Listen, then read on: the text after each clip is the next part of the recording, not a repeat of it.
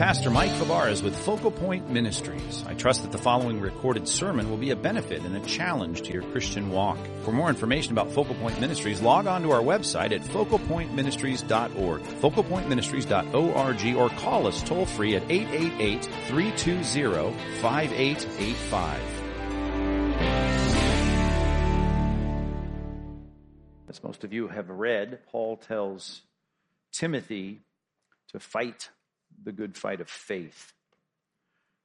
At the end of Paul's own life, he looks back and uh, he says, I have fought the good fight. We as Christians are told to uh, put on the whole armor of God.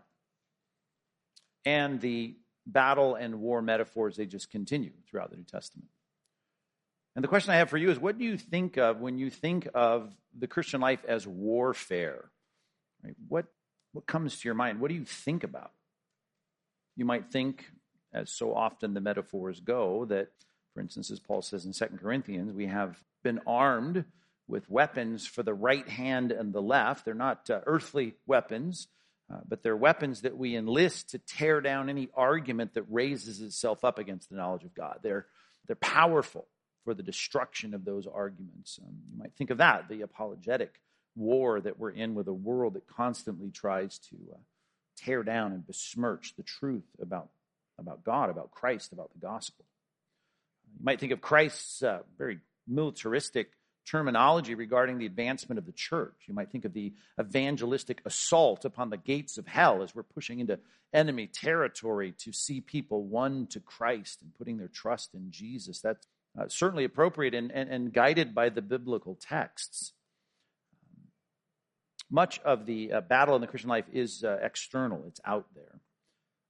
But I think most of you know also that a lot of the battle motifs are directed uh, to the battlefield inside of your life.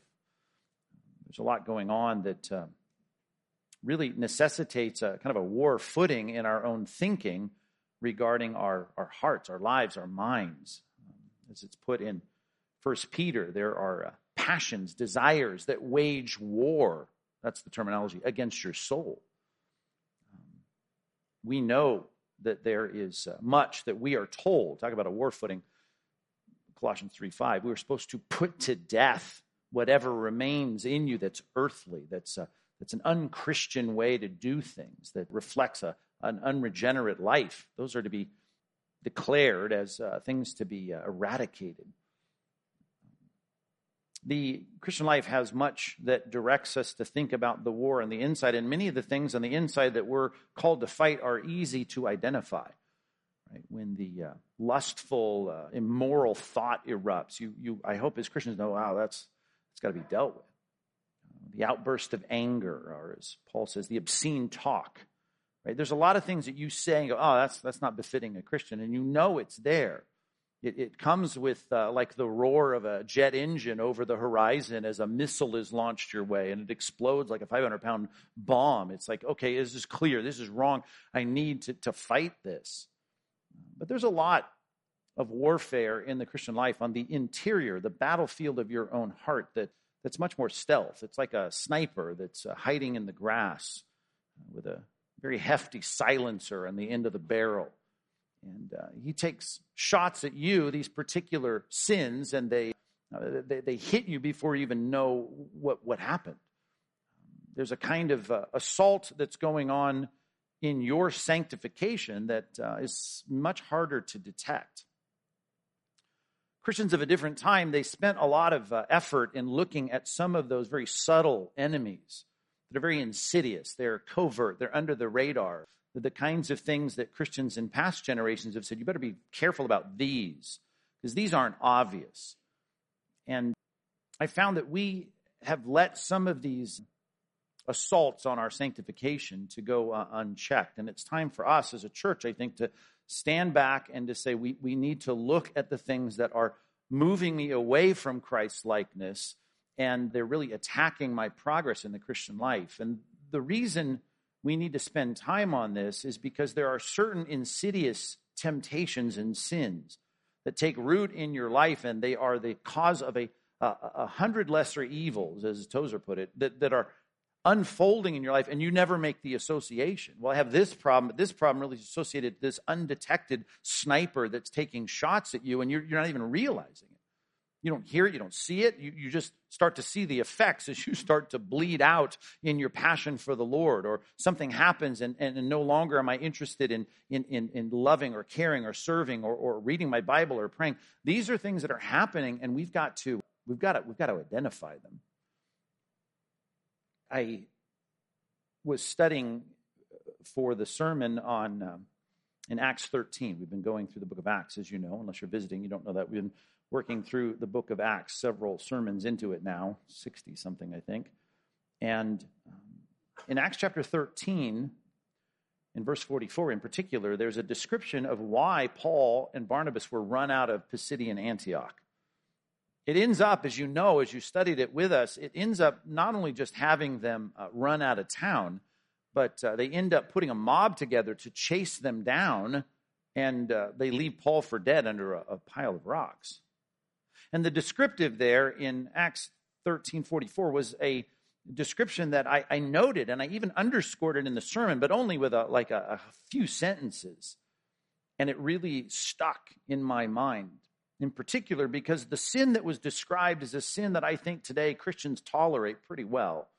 And perhaps they don't even see it as a sin.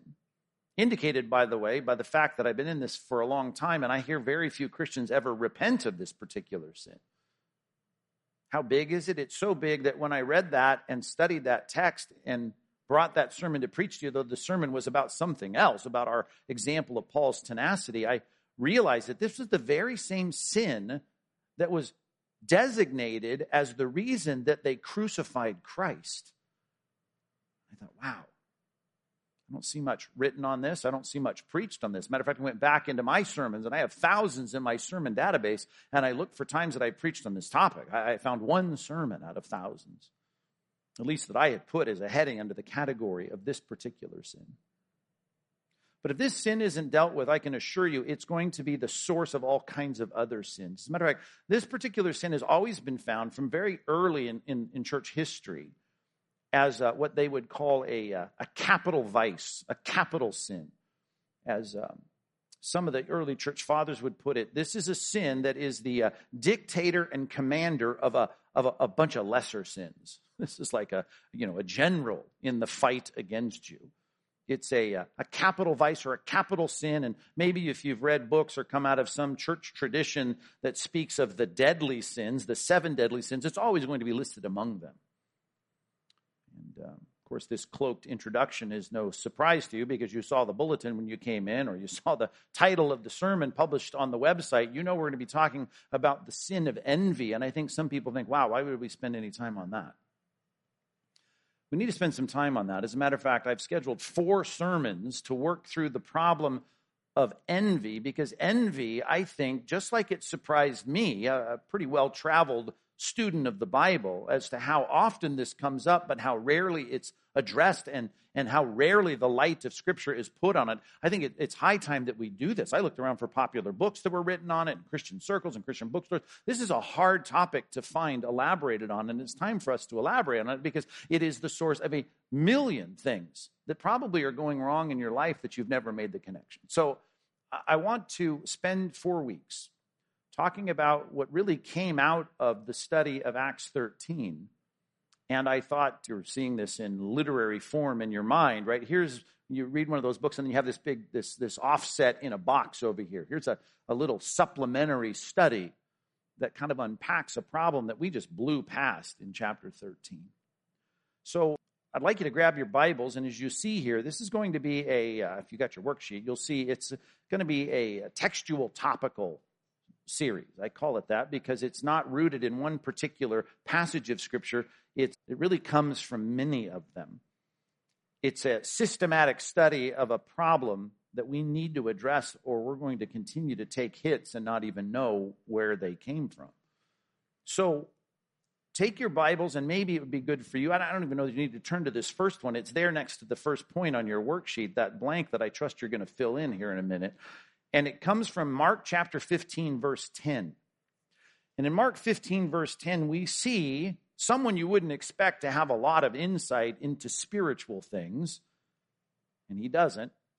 But he certainly has enough sense as a leader, an accomplished leader, to look at the problem of Christ being brought before the Romans, and he says, I know what the issue is. The issue is they're delivering him over because of envy. Who was? Well, the Sanhedrin, right? The top ruling class of the Jews, the people that ran the, the Temple Mount, right? I mean, he had uh, so offended them, not so much by the fact that he stood for certain things they didn't like, although they didn't care for that, but because the crowds were going after him. I mean, all Israel's going to be following him. So he's just like, here he is riding in on a donkey on Palm Sunday, and everyone's like cheering and palm branches. They were envious. He had something that they wanted. And they didn't like that he was getting more of the spotlight than they were. Who was he? What seminary did he go to? How did he get into this position? I don't understand. We used to be something here, and now it seems like all the favor of the people is shifting over to him, and they were envious. And the man who saw this in Mark 15 is Pilate of all people. And it said he, the word is gnosko. He, he perceived it. He understood it. Gnosko. It's, the word for knowledge. He had the knowledge. It rose to the surface that he was able to see the motive behind it. And so really envy is a motive. That's why it's a capital sin. It's a, it's a, it's a deadly sin. It's, it's a deadly vice that causes other things, right? The crucifixion of Christ or even as it says in Acts 13, the reviling of Paul, which is bad. You're slandering a man that doesn't deserve it. He's innocent of the things you're slandering of. And also the heresy of saying, speaking against what he was saying. He was holding up the scrolls. Paul was, and speaking about what the prophecy said and how Christ fulfilled them. And they said, no, we're not going to have you teach those things. We're going to teach something that contradicts that. So they became heretics. All because of, as it says in the text, they, they had this jealous, envious desire to have what they had. And you remember what happened was when Paul showed up on the second Sabbath, they had a big crowd. Now all of a sudden we needed two services, needed more parking spaces out front, needed to order more donuts. And all of a sudden the, the, the leaders of the synagogue were saying, We don't like this. When I preach, I don't get crowds like that. I, I don't understand. Envy. And I thought immediately of Christ. Christ was delivered over because of envy. It says in Matthew 27. Uh, clearly, it says, as, it, as I've stated in, in Mark 15 10, here is a perception of a man saying, I get it. Which, by the way, sin is always easier to perceive in someone else than yourself. Understand that. Pilate had a lot of problems. I preached on Pilate, kind of psychoanalyzed Pilate, if you will, theologically analyzed Pilate. And, and he's got issues, but he's able to see the issue of envy in other people. And I guess that's where we need to start. As we define it, we need to identify it, we need to discern it, we need to get a sense of it. So if you're taking notes, jot these words down. You need to discern the sin of envy, just like Pilate did. He could see it, and he needs to see it not only in other people, he needs to see it in himself. He needs to come to faith in Christ. But here you are sitting here, I assume, as a committed follower of Christ. You need to see it. You need to see it when it's in you, not just when it's in other people. So we need to define it. We need to see what it is. And to do that, I want to go to Matthew chapter 20.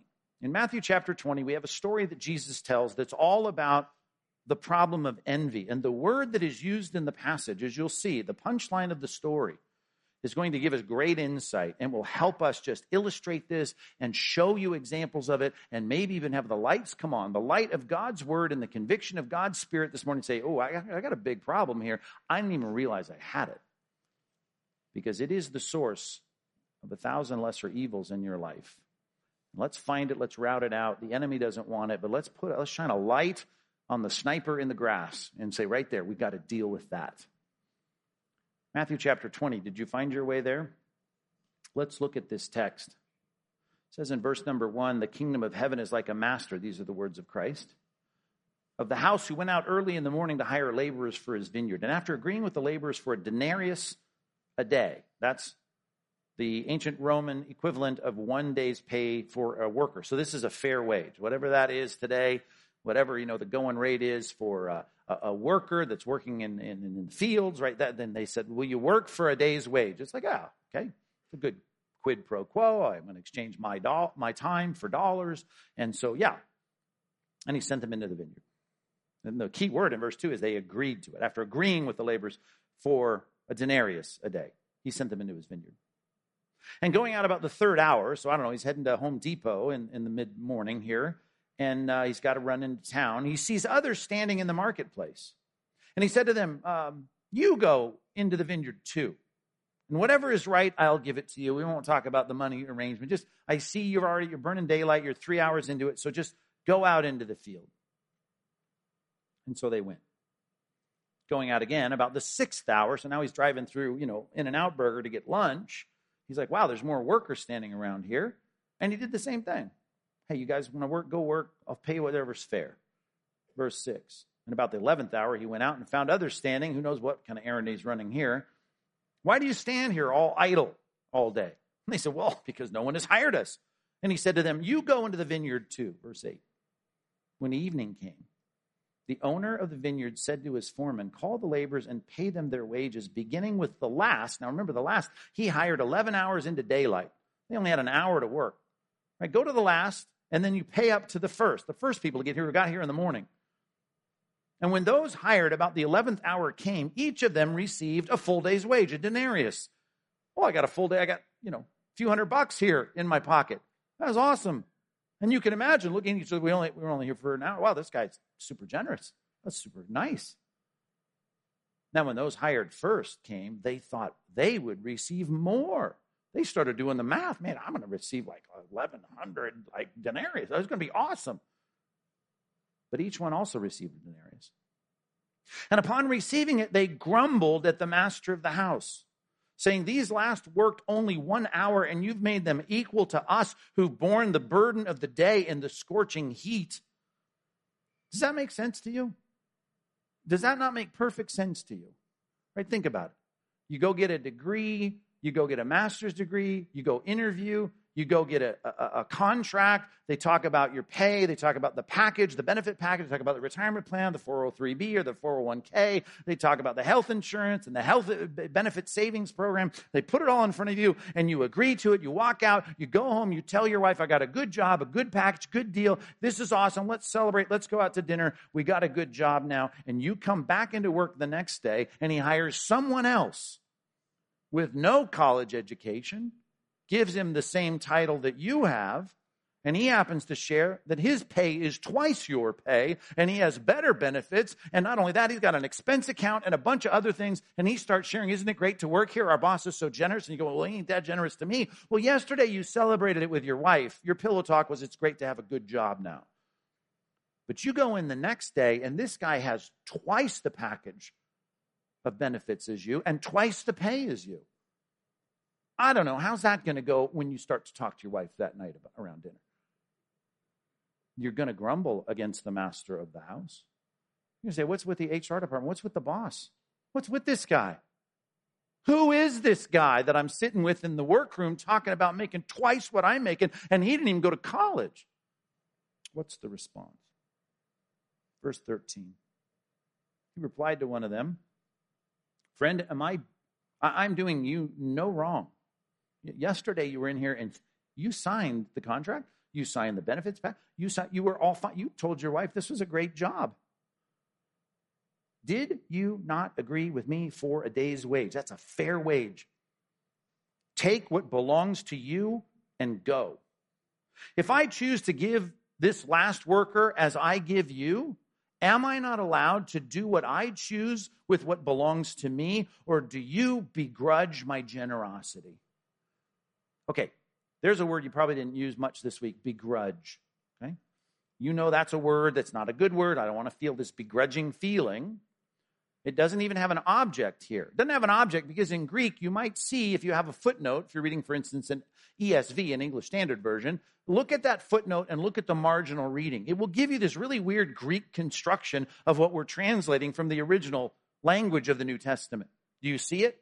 Let's look at it here together. What does it see? You, have got a, an ESV. It, here, here's literally what it says Is your eye bad because I'm good? What? Is your eye bad because I'm good? Is your eye bad because I'm good? Wait a minute. No, I'm complaining about my pay and, and my benefits package. No, no, I get that. But here's what it here's how it's described. Your eye is bad. Envy, let's just talk about it grammatically. Uh, envy is a, a transliteration, a loose transliteration of the Latin word invidia. Invidia. It's a compound preposition in, which is against or toward or upon in Latin. And uh, vidia or video would be the noun. And video, we know, is, is something we see moving on a screen. But the word means video is means to look. Vidya means my eyes. So invidia, looking at, looking upon. See, the assumption is I'm looking not just upon you because you, boss, gave me a package deal that I don't like because you gave someone else something better, but my eye now is cast on them. I don't like them the way they get treated differently than I get treated when I should be getting I should be doing better because they've done less. They're getting benefits that I'm not getting. They're getting advantages I'm not getting. I'm casting my eye on them. And that's a bad eye, a bad eye. Envy really means to to look upon, to look upon. And I'm looking upon other people that God has been more generous to, or the master of the house in this illustration, and I, I, I don't feel good about it. That's why begrudge is not a bad translation, because it really captures the, the idiom, both in Hebrew, by the way, goes way back, and Greek, the idea of putting your eye on someone. If that seems too complicated, think of it this way, gals. You buy a dress for Easter. It's really nice. You put a little extra money into it. You look in the mirror, you go. Looking pretty good. Let's go to church. Get to church last week, and you see another gal out there after church wearing a dress looks really a lot like yours. Not exactly, a lot like yours. But apparently, in the who wore it better category, um, it must be her because you're overhearing as you're by the coffee table there, the donut table. I mean, you're standing near her, you've heard like four compliments on her dress. And guess who said nothing about your dress? No one, including your husband. It's like no one said anything. You're looking at your dress, you're looking at her dress. You're hearing everyone compliment her. And here's what you're going to do to her, gals, because gals do this all the time. You're going to cast, you're going to cast your eye upon her, up and down. Now, guys look at girls. We don't need to get into all the details of this. Go anywhere. Go to the mall, go to the airport. Guys are looking at girls. They look at girls very differently than girls look at girls. And girls look at girls like a lot, up and down. Whole different thought process for the guys, but for the girls, they're they're looking at they're looking it over everything. And while she, by the way, as you're looking her over, is picking up her coffee, and then she gets a donut for her kid, and her kid's kind of pulling on her skirt, and she's balancing that coffee, you're just kind of eyeballing. Maybe that coffee will just go right like on on her dress. Wouldn't be that. I mean, I might run over and go, "Oh, can I? Here's a napkin."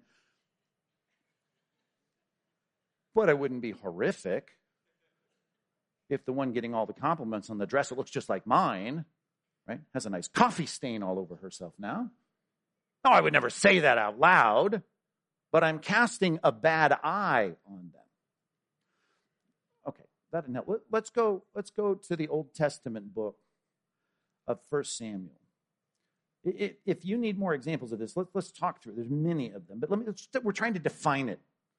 Trying to define it. I, I'm, I'm, I'm, I'm looking with askance. I'm looking with a negativity. I'm looking with a with a feeling of disruption of my peace and tranquility. I look, I feel I felt okay looking in the mirror before I came to church. Now I don't feel so good. And it's not that I'm sitting here saying I got to rush to a mirror in the bathroom um, at the church. It's that I'm looking at her like I could look through her. And if there were daggers, I would be daggering her with my eyes. That's, that's just how it happens. And I don't even start to realize what's happening. As a matter of fact, when someone says, Oh, her dress looks nice, now it's like, Yeah, but have you seen her kids? How unruly are her children? Did you see how they're tugging under? I mean, there's instantly this pejorative sense of negativity about the person because they're getting something that, that we're not. 1 Samuel 18. How about this, guys? Verse 6 As they were coming home, 1 Samuel 18 6. David returned from striking down the Philistines, the women came out of all the cities of Israel, singing and dancing to meet King Saul with tambourines and songs of joy and with musical instruments. And the women sang, the women sang to one another and they celebrated. So here's a little parade after the, the war. Saul has struck down his thousands and David his ten thousands. Now, if you're David, you're going to get it, right? Women are coming out to celebrate my amazing skill on the battlefield. Right? I'm getting accolades. I'm getting awards. I'm getting all the gals going, this guy's great. Really good. Done really well. I mean, you're the salesman of the company. Yay. You really have done. Look at the job. Look at the car. Look at the house. Whatever it is. Look at your accomplishments. Problem is, David is a lieutenant, up and coming leader. He's still not much. He's still doubling as a, as a jazz musician in the king's palace, but he's, he's trying to make his way in this. And Saul is the king. He's older, he's taller, he wears the crown, he's got a palace, he's got the armies at his beck and call. And he's cleaning out his ears, going, You said I've struck down my thousands and David his ten thousands? Well, how does that go? Verse 8 Saul said, It's great to have a, such a great up and coming lieutenant in my army. Praise the Lord. Thank you, God, so much for bringing David into the army. See all that in verse 8? Saul was very angry. And this saying displeased him. And he said, They've ascribed to David ten thousands, and to me they've ascribed thousands. What more can he have but the kingdom? Soon I won't even have, they're going to move me out of my corner office. This guy keeps getting Who's the hot shot now at the office? I don't get it. He gets all the bids, gets all the accounts, he gets all the accolades, gets all the awards. He's getting raises, getting promotions. I now look at him askance. I look at him with this feeling of, of resentment. And I think, what else is he going to take from me? He's already taking the praise and the accolades, and the girls are looking at him like this is the hot shot now in the army, and they know that I'm the commander in chief, but I'm no longer, I mean, he's stealing my spotlight. What else is he going to take from me? Here's the idiom, verse 9. And Saul, here it is, eyed David from that day on. Not just girls in their dresses and, you know, all the rest. It's, it's guys in this comparative sense of what are you doing? How are you getting, you know, how, how's it going for you? Here's the reason this series is important for us. There are certain sins that I think as Christians, it's easier and easier to conquer them as we grow in the Christian life. Envy is one, I guarantee you, I guarantee you, from the pastor to the plumber, it doesn't matter who you are. It doesn't matter if you're a new Christian or a Christian who's been a Christian walking with Christ for 50 years. This is an equal opportunity temptation and it is a vice and it vice literally it clamps you into place and does things in your life that are you're not proud of. And it it, it, it's like the old story that's told to illustrate it, and, and many people illustrate it with this story of uh, the monks that were in the desert, and the desert fathers, the hermits, they were called, and they're out there serving God, praying prayers, and the demons, this is the old story, the myth, they're trying to uh, trip them up. And they can't trip up the monks because they're so righteous and holy. They're always thinking about God. They're always praying. And so they're frustrated. It's a lot like Lewis's Screwtape Letters, if you haven't read it. Just fantastic book, and all fictional, of course, about the insight of the, of the demons trying to trip us up. So they go to Satan. They go, We can't get these guys. We can't get them. Everything we try, every temptation, everything we try to get them to do, and lust and anger and, and obscene language, we can't get them to do any of this stuff. So Satan goes, Watch this. And he goes up and he whispers into the most holy monk out there in the desert, the priest monk, and he says, Your brother has just been appointed the bishop of Alexandria. And backs off, and all the demons watch as his face, right, scowls. But the point is, Paul can say this envy is a motive even for preachers, it drives them on. Right? Paul was in prison and they were concerned about the fact that he's getting all the attention and now they're out there, I'm quoting now Philippians 1, preaching Christ out of envy and rivalry. I mean, think about that. It's, a, it's sin. It's a big sin, as we'll see. How do you put your eye on other people? This is a relational thing. We're going to deal with this next time. It's a relationally damaging sin. And it's a focus on the person. Like this text says, you, Saul put his eye on David. And to do what? Well, verse 11, if you want to jump down to verse 11, Saul hurled the spear, for he thought, I will pin David to the wall. I mean, it isn't for good that we're paying extra attention to the person. We're looking for problems. We're looking for we're, we're looking for things that are somehow somehow in contradistinction to the things that I'm jealous of in the person's life. By the way, we, we should um, distinguish some of these words. Jealousy literally is the word um, if you were to transliterate it, we get the word zeal from it, and sometimes it's translated that way, zealous.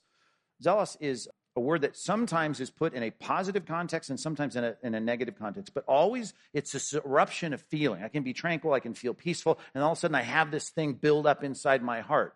Jealousy is like that, and sometimes jealousy is a good attribute because we are jealous for things that we rightly possess and we don't want a threat of someone coming in and taking it away.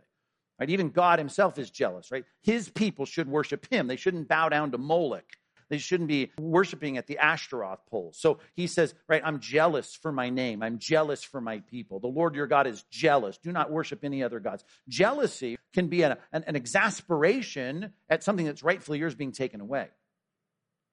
So sometimes the word zealous, sometimes the, the concept of, of jealousy is a synonym of envy, and sometimes it's not. Because it can be a desire for me to have something or keep something like the corner office, and I don't want you taking it from me because I'm envious of you and your talent and your position and your, your looks or your weight or whatever it is that you're concerned with. I, I, I don't want you to take something from me.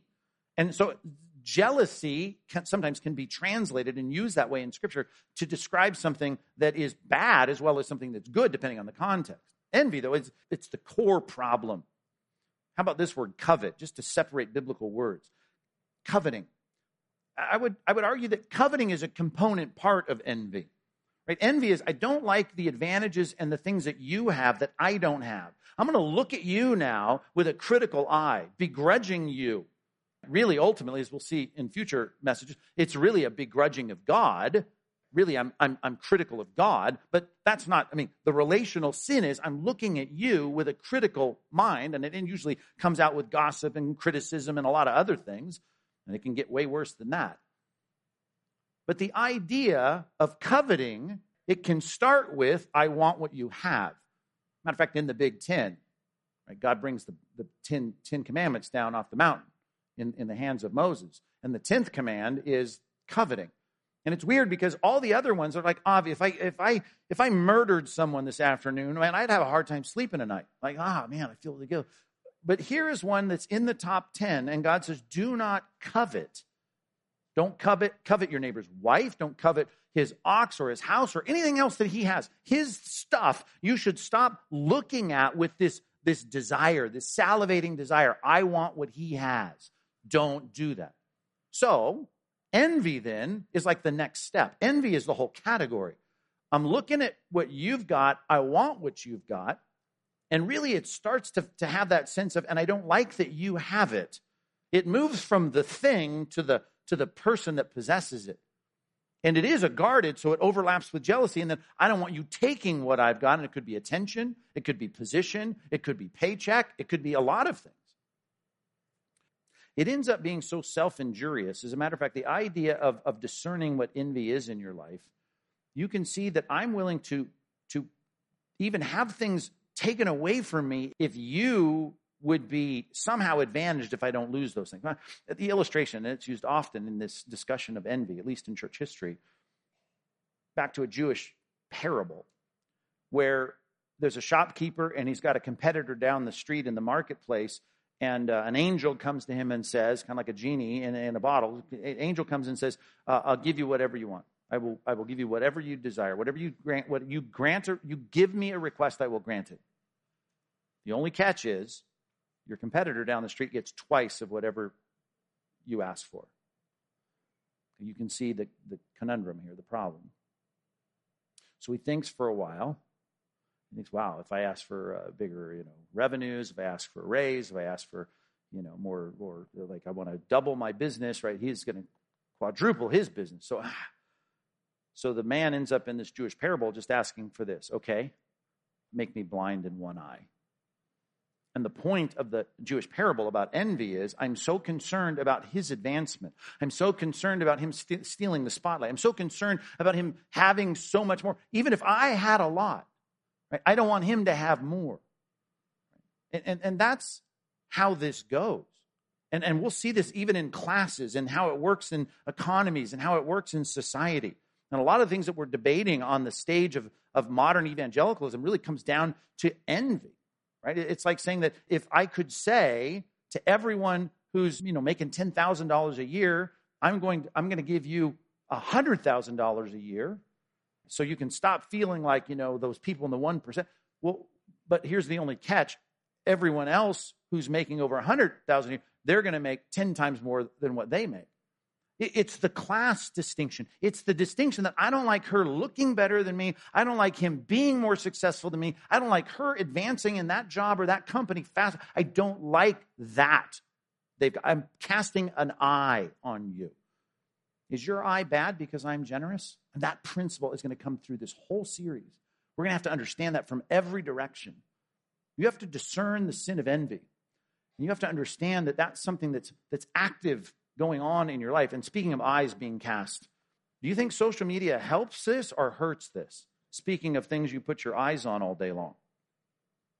When we look at where they vacationed and how clear her skin looks and how great his car is and you know where they went again and they took another cruise and they did this other thing and we, we look at these and we think we're just kind of checking in with those people and I just wonder how that avenue of my eye being cast on them, it's just, it's great that that, that idiom, and it is an idiom, I get it. It's trying to talk about the feeling of that belligerence and that resentment, but it, it really is so good that it's been maintained through both Old and New Testament because it, it really is where your eye is drawn, and often it's drawn to a place that fuels my discontent, not only with where I'm at, but my discontent that they're at where they're at.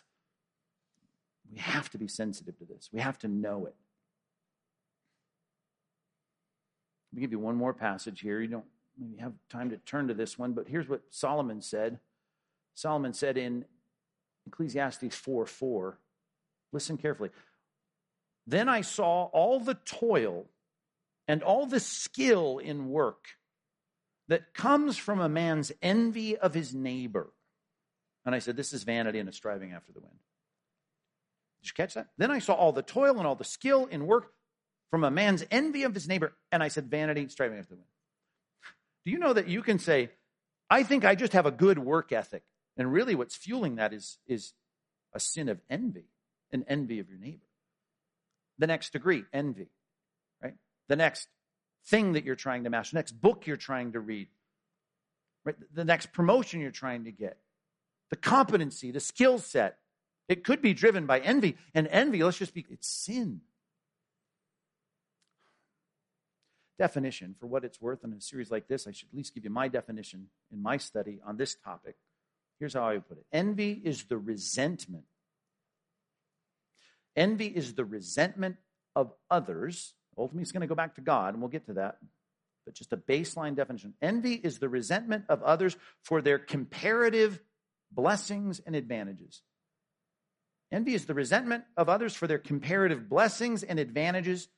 And here's what we need to catch in this series and is the source and the motive for all sorts of compounding evils. And it is the source and the motive for all sorts of compounding evils. If we start with that, I think we'll know why we should be addressing the topic and why we should see that envy as a sniper in the grass who doesn't come out like a, like a tank roaring down, the, down the, the, the, the road at us with a you know, big gun that's loud. It, it's stealth, it's covert, it's insidious. But it causes so many other problems, as we'll see in this series. Well, do you have your worksheet there? Look at the reference for the next point. It's going to be a long sermon. Point number two, I've referenced here Genesis 3 through Revelation 19. That's a lot of ground to cover.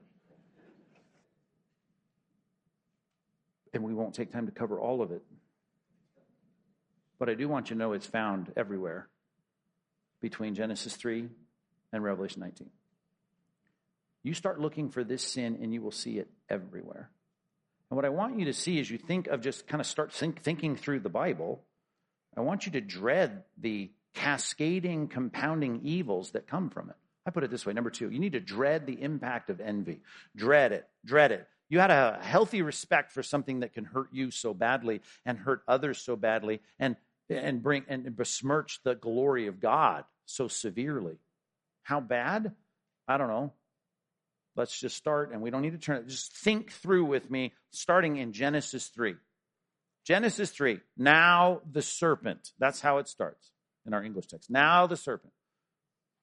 More crafty than any. Okay, so we've got this figure here, this embodiment of, of Satan. We know that because throughout the rest of scripture, we know who this was this angelic being that had fallen. He's going to come and mess up everything in, in mankind.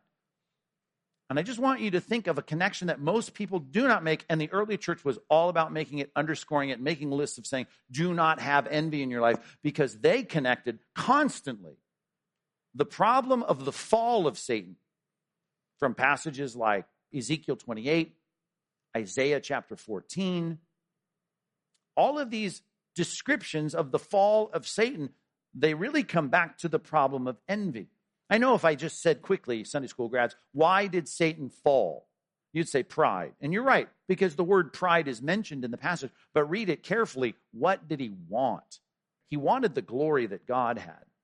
He wanted the glory that God had. It's much like you would see immediately if you're reading through Numbers and you see the people that look at Moses and say, How is it that Moses gets to be the hot shot?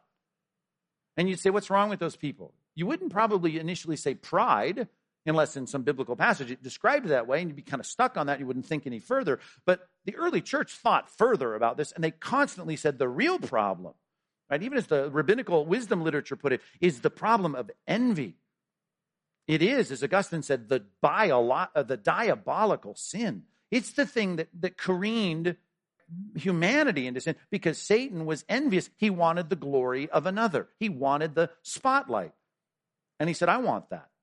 I'm going to ascend. I'm going to take the place. I'm going to move there. How come you get all the compliments? How come you get the paycheck? How come you get the corner office? I should be getting. I don't like that you get it. And so aspersions are cast on the God of the universe just for being the God of the universe. And I want to be the God of the universe. Envy. Now the serpent. And then you think, well, why did Adam and Eve fall into sin? Well, Eve, Eve was, was tempted. How was she tempted? Do you remember how she was tempted? Not like you're really hungry, you got nothing else to eat. Why don't you eat this? I know you're not supposed to. It's not the temptation of Jesus in the wilderness who was told to make bread out of rocks. That's not wasn't the temptation.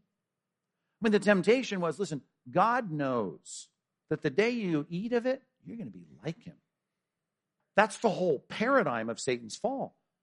I want what he's got. He shouldn't be the only one with that. Why don't I get that? Hey, here's the thing Let's see if that'll work with human beings now. Now we have created beings, and here he comes and says the same thing.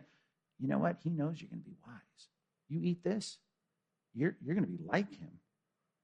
Why, why in the world should he have a corner on being the wise one of the universe? Satan, the envious one, appeals to Eve and makes her the envious one. You can just keep going throughout the rest of the book of Genesis. Isaac gets very wealthy. And it says it because of the blessing of God. And we'll come back to that passage in the series. And the Philistines, it says, became envious. Right? Why did the nations have such a problem with Abraham and Isaac? Well, because they became rich and they didn't like it. And they went out, and it says in the passage, they went and and and filled in with earth, right, with dirt, all their wells. It's like they they didn't want them to be that way. They resented them for their comparative advantages and blessings. Or how about a guy named Joseph who was doing pretty well with his dad because he was the son of his of his old age. And so Joseph here gets a special coat and his brothers don't get it. And they're going man we don't really like this. They didn't say oh it's so I love the relationship dad has with Joseph. It's so great. That must be great to be Joseph and praise the Lord. I'm going to I'm to rejoice with those who rejoice. They hated him for it. They hated they were critical. They didn't like him why? Because you have an advantage and I don't have that. I don't know why you get that advantage. Why do you get the special clothes? I don't get it. Why does he get to have that? Then he starts telling about his dreams. I mean, I'm, I'm just thinking, but you get a dream about what? All my brothers are going to be bound. Hey, guys, I had an interesting dream. You're all going to be bowing down to me. Well, they're already envious of you, man. Shut up. Shut up. And they say, We are going to kill this guy. Oh, by the way, I kind of skipped over one of the most famous ones. How about chapter 4 of Genesis? Abel brings a sacrifice, Cain brings a sacrifice. One's accepted, one's not. Cain says, I don't like it. He gets favor from God. I'm not getting favor. What's wrong? And here, what does God say? Hey, sin's crouching at the door. It wants to ha- wants to dominate you. Don't let it. Just do good. You'll be fine. You'll be accepted. Just fix your own problem.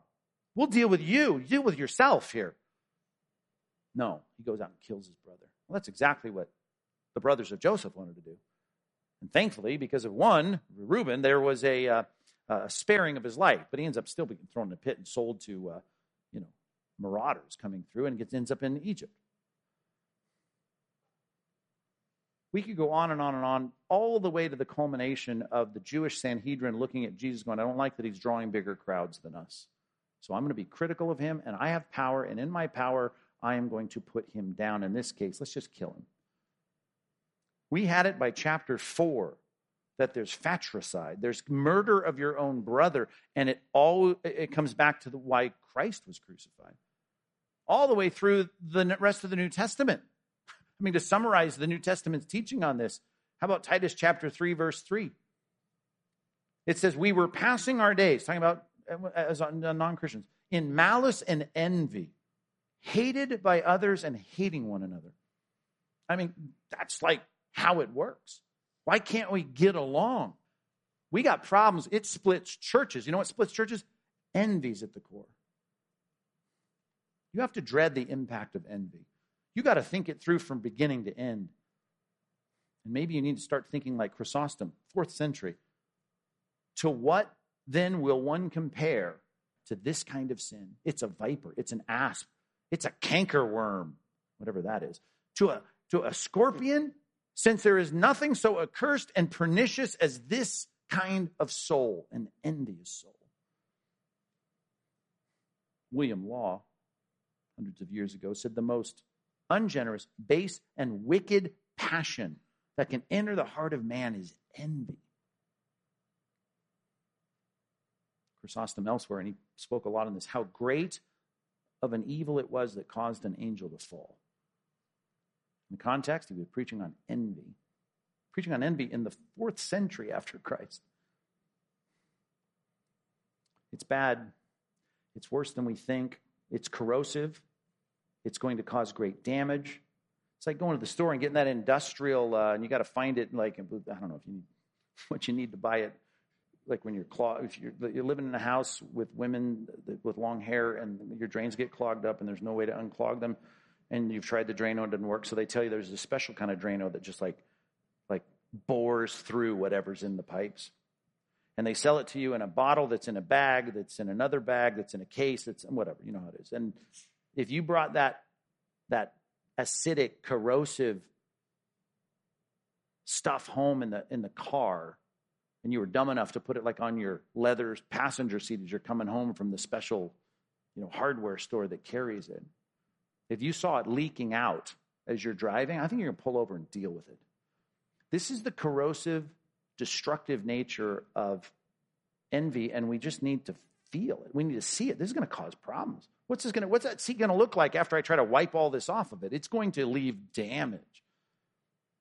Envy will be as subtle as you criticizing the person that you are envious of, all the way to doing whatever you can to destroy them. And if you can't destroy their life, you at least will destroy their reputation. All because you have got this vice that is the fuel for all these kinds of evils, and we haven't identified it, we haven't waged war against it. That's the calling of this series. Dread the impact of envy. I read that passage for you in Titus chapter 3. I don't know if you know that passage, but it talks about us being hated and hating others because our hearts are filled with malice and envy. And then it says, But when the goodness and loving kindness of our God has appeared, he saved us, not because of our works done in righteousness, because, man, we were envious and malicious toward people.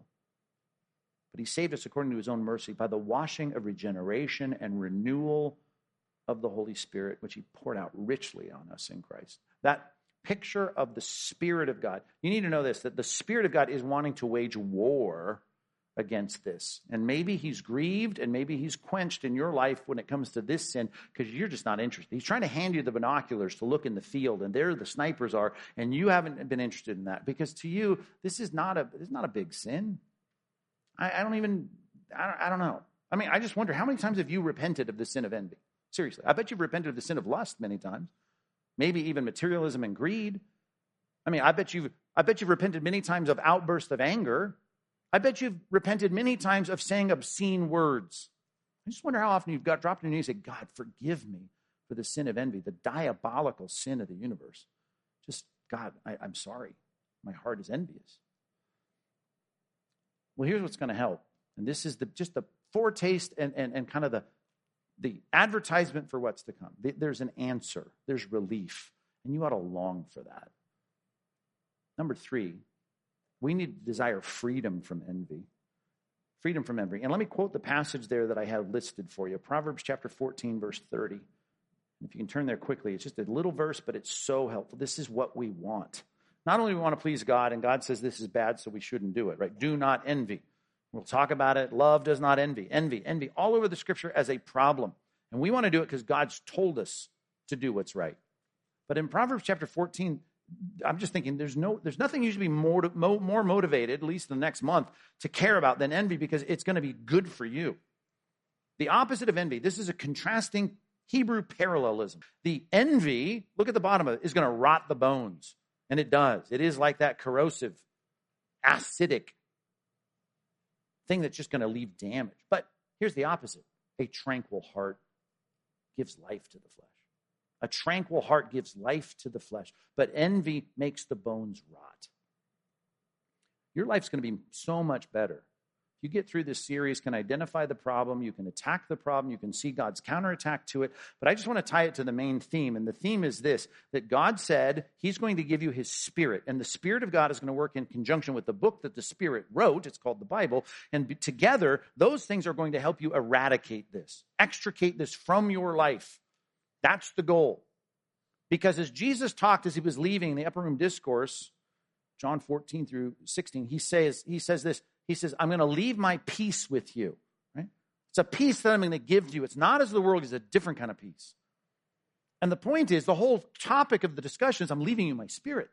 The parakletos, the helper is going to come, and the helper is going to come and is going to help you do a bunch of stuff, including eradicate the vices that are the fountainhead sins of the Christian life. And this is one of them. And the Spirit of God is going to be the answer to this. Matter of fact, one passage real quick before we end Galatians chapter 5. Almost done. Galatians chapter 5. This list of things that we see in verse 22, the fruit of the Spirit, we preached on that, uh, you might remember, in the summer out in the patio or the courtyard, wherever we were. It's all a bad dream to me that season, but hopefully a couple good sermons there. We went through every one at love, joy, peace, patience, kindness. We preached on every one of those for weeks, each one, week after week. We didn't start, because I didn't know if we'd have anybody left if I started up where the works of the flesh started in verse 19. But the fruit of the Spirit is the contrast to these outworkings of the flesh. I'm supposed to, Colossians 3 5, put to death whatever is earthly in me. Well, the earthly, fleshly things in me that are in contradistinction to the, to the the fruit or the outgrowth of the Spirit, they're listed there. And some of them, like I said, are, they drop like bombs on our life. Right? You cheat on your wife this week, bam, you're going to feel that. It's going to be bad. You have a fit of, of anger, you're going to feel it. Drunkenness, orgies, I guarantee you, you're going to be like, wow, I, I, this is horrible. Look at verse 21, though. The first word in verse 21, in the list right here envy. Envy. And he says, I've warned you as I've warned you before, that those who do such things will not inherit the kingdom of God. This is a bad sin. How bad is it? Envy's got to be eradicated. It's got to be eradicated. Well, praise God, He's given us His Spirit. And as He summarizes all of what He says in verses 22 and 23 about love, joy, peace, patience, kindness, goodness, faithfulness, here's how it ends. Verse 25 Live by the Spirit. Spirit wants these things. Let us keep in step with the Spirit. Let us not become, and then he summarizes the problem conceited, provoking one another, and it crescendos to this envying you don't think envy is a problem in our church? You don't think the envy is a problem in your small group? You don't think envy is a problem at your workplace? You don't think envy is a problem at your school? Envy is a problem. It's a big problem. It's a big problem most people don't know they have. Some people complain of back pain or hip pain or whatever. A lot of times comes down to their shoes. So weird. I used to sell shoes in college and even in high school I was selling shoes. I know that's weird, but bad pair of shoes. And a lot of people they for some reason made a sport out of wearing shoes that didn't fit them and were wrong. I mean, let's just picture it this way. You get a pebble in your shoe, That happened to me not not too long ago, a couple weeks ago, and it was like it bothered me. and I couldn't get to it. I couldn't fix it. It makes you walk different. You're walking from one office to the next, or the conference room, and you're busy, and you're walking around. It's like I get to, I gotta get this out of my shoe. Not only does it hurt your foot, but it starts making you walk with a limp, and then your knee hurts, and your back hurts, your hip. It's just like oh, it's causing all these problems. The problems within the Christian life caused by this thing, it can be extracted. Right?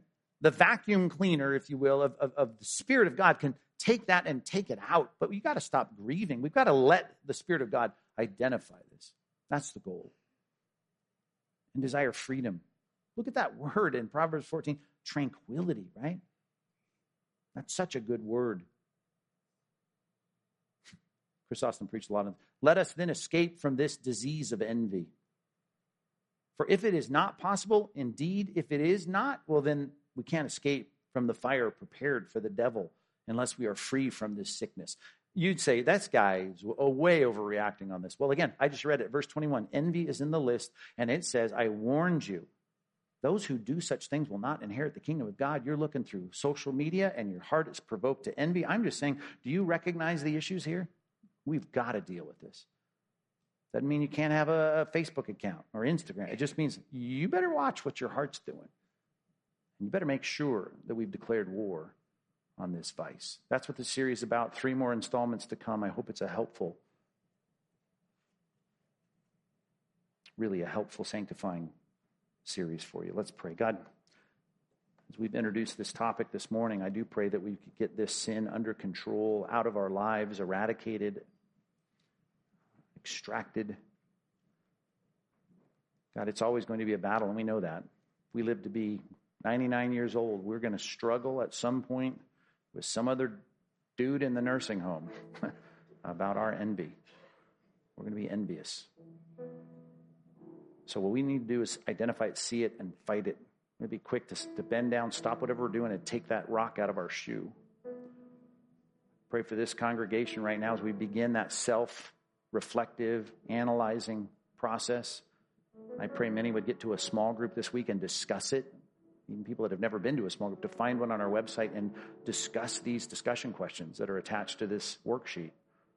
We might say, okay, yeah, here's the problem. We need to analyze it. We need to start working on it. Give us tools, maybe some minor tools in this week's message, but give us some major tools to launch the counterattack and be successful. In Jesus' name, amen.